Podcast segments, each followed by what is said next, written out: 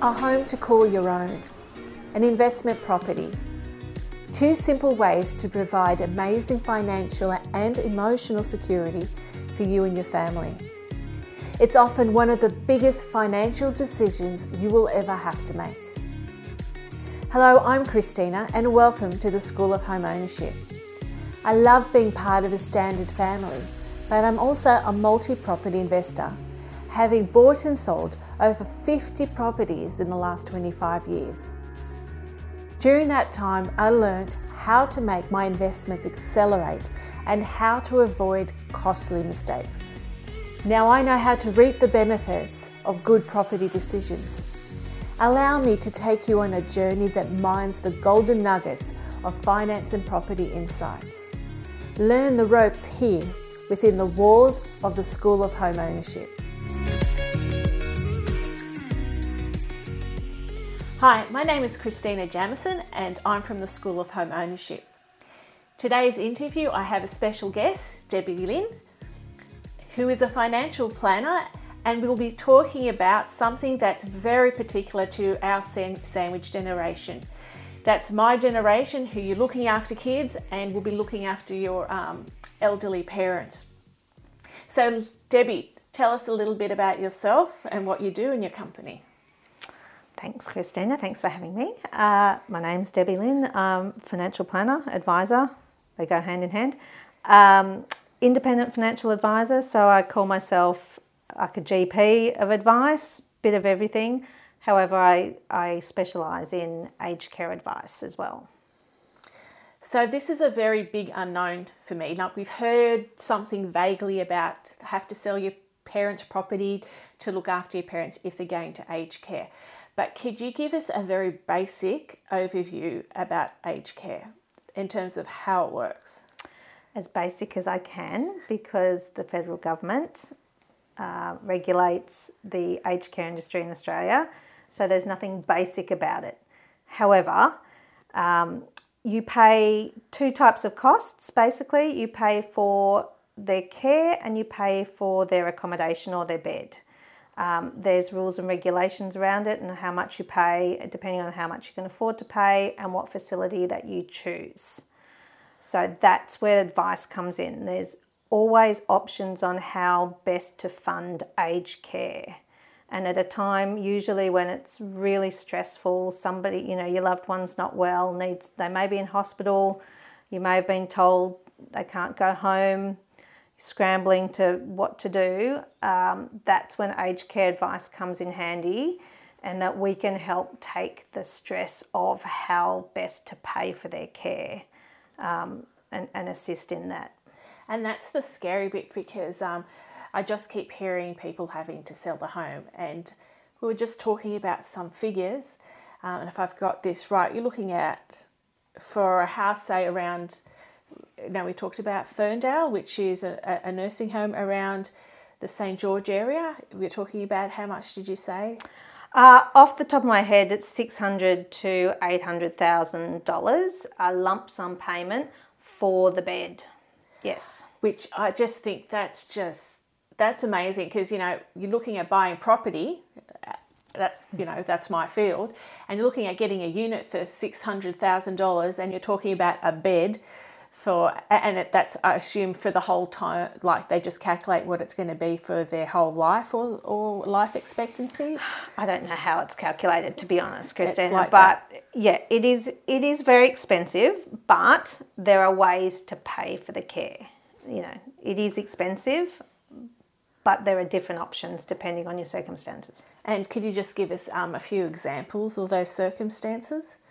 So if so it ranges from if you really don't have any assets and you're on full age pension and for example, say mum and dad are still alive, but mum needs to go into care, but dad still lives in the home and they're on the full age pension, then they wouldn't have to pay that kind of lump sum.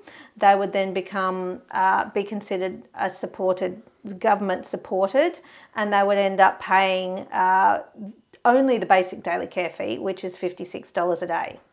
And likely not have to pay anything else. And that, just to interrupt, that comes from the pension because people keep saying that the pension pays for stuff. I'm not quite sure how that works. Everybody says, oh, they take my pension. Do they take my pension? No, they don't take your pension. But the $56 a day is calculated at 85% of the full age pension, a single full age pension. So that's how it's calculated. So they don't take your pension. Centrelink will continue to pay your pension, but then the facility will then charge you fees that would come out of your bank account every month.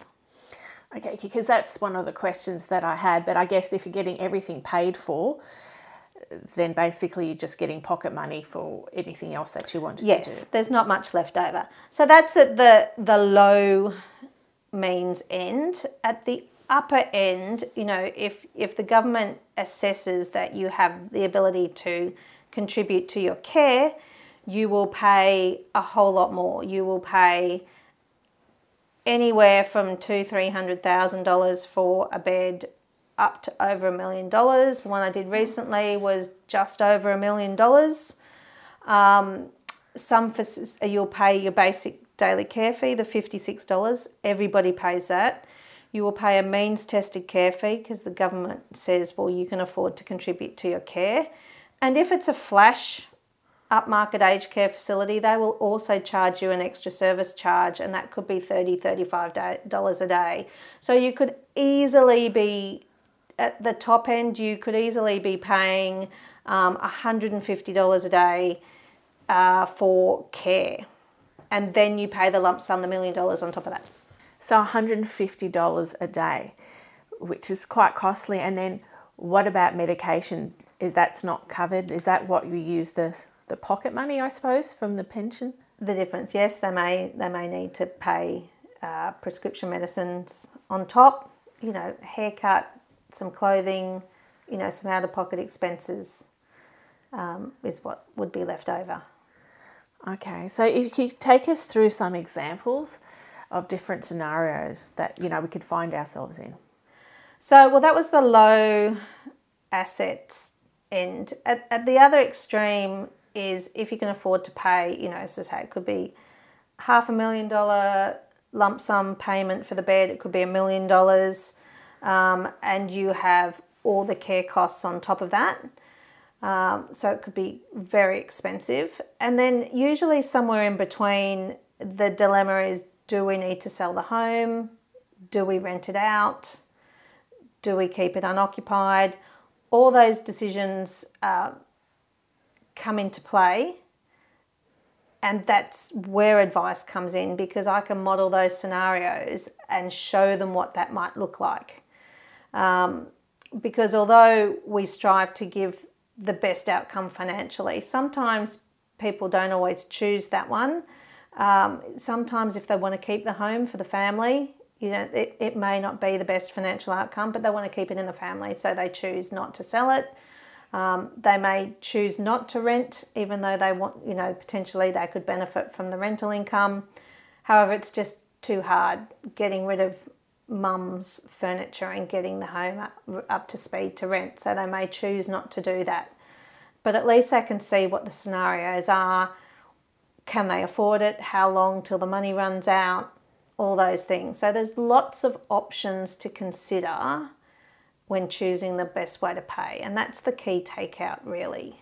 So, um, using examples, what are things that we can learn? So, um, you're talking about, um, you know, even before we get to this point, discussing with siblings. So, if you could take us through some advice, like practical advice so, the practical advice is to, if you think your parents may be getting frail or ill, to start having those conversations and to start preparing, you know, for scenarios and what might happen.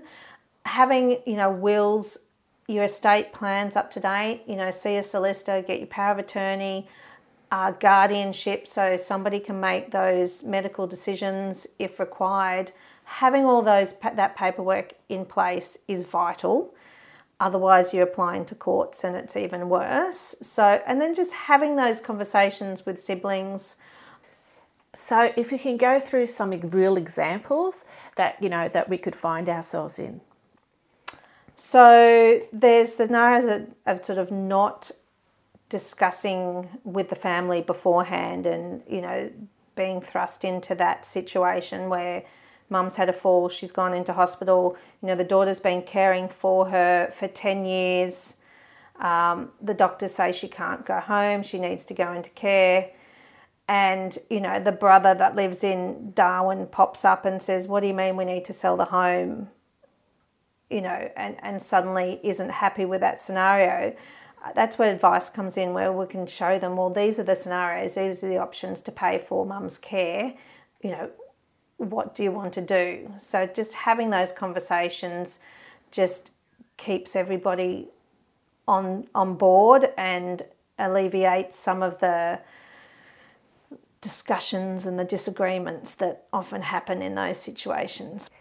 So thank you for that, Debbie. So in short, just get advice and look at all our options. So be well informed and try to prepare at an earlier stage. So thank you for that. So if we want to get in contact with you and get information, how do we go about that?